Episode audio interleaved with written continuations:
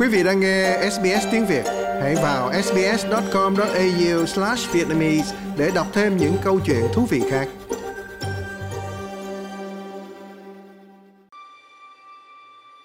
Đã sắp nửa đêm, ngón tay của bạn run run khi lật những trang sách đang đọc.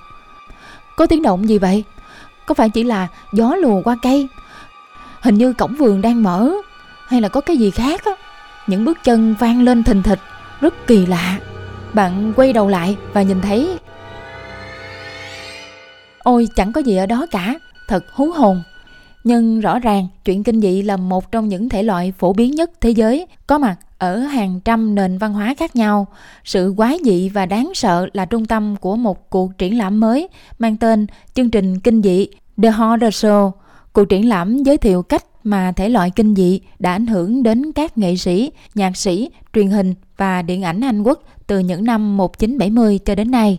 Hơn 200 vật thể kinh dị được trưng bày để kể nên câu chuyện về chính trị, giải trí và sự nổi loạn sáng tạo qua nhiều thập niên. James Pollard là người đồng phụ trách tuyển chọn các tác phẩm được trưng bày.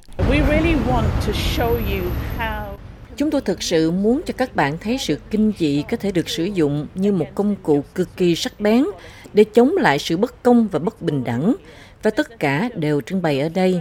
Xuyên suốt ba phần của triển lãm, bạn sẽ thấy một loại bộ công cụ hướng dẫn cách biểu đạt và xây dựng loạt hình nghệ thuật tạo nên sự khác biệt.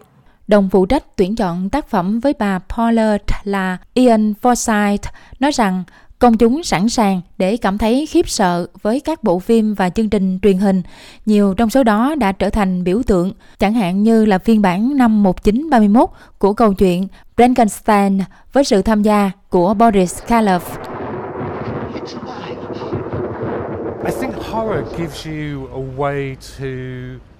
Tôi nghĩ các tác phẩm kinh dị gửi cho bạn một cách để bước ra khỏi nỗi kinh hoàng của cuộc sống hàng ngày, nỗi kinh hoàng mà tất cả chúng ta phải đối mặt hàng ngày, nỗi kinh hoàng của tình trạng khẩn cấp về khí hậu, nỗi kinh hoàng của cuộc khủng hoảng chính trị. Tác phẩm kinh dị mang lại cho bạn một không gian an toàn để trải nghiệm nỗi sợ hãi, trải nghiệm tất cả những cảm giác đó trong một không gian an toàn. Nó giống như khi bạn đi trên chuyến tàu ma ở khu nội chợ. Thật thú vị vì bạn biết rằng cuối cùng bạn sẽ rời khỏi tàu. Cuộc triển lãm được chia thành 3 phần.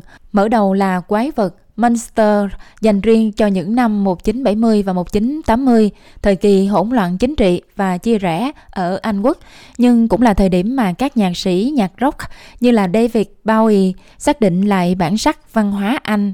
Bóng ma là phần thứ hai, đánh dấu những năm 1990 và đầu những năm 2000 khi mà kỷ nguyên kỹ thuật số mới xuất hiện, bao gồm những cái đầu bị cắt lìa, đẫm máu, được sử dụng trong một chương trình truyền hình của BBC, nhưng đồng thời cũng có biểu đồ về cách mà thế giới hướng tới cuộc khủng hoảng tài chính năm 2008.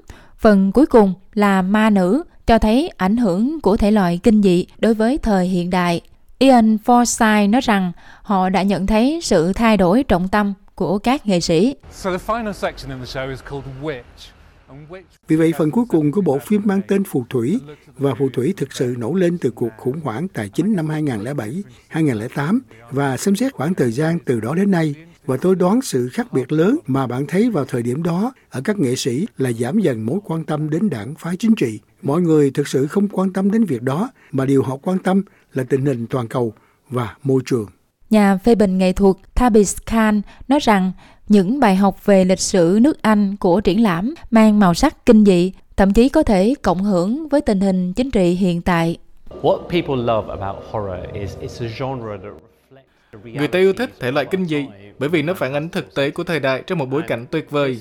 Và cuộc triển lãm này nhìn lại những năm 70 khi có thời điểm giá cả và chi phí năng lượng tăng cao. Và chúng ta đang ở hoàn cảnh tương tự trong thế giới ngày nay. Vì vậy rất phù hợp khi chúng ta thấy sự chuyển đổi của nỗi kinh hoàng theo thời gian phản ánh những gì chúng ta đã trải qua. Like, share, comment. Hãy đồng hành cùng SBS tiếng Việt trên Facebook.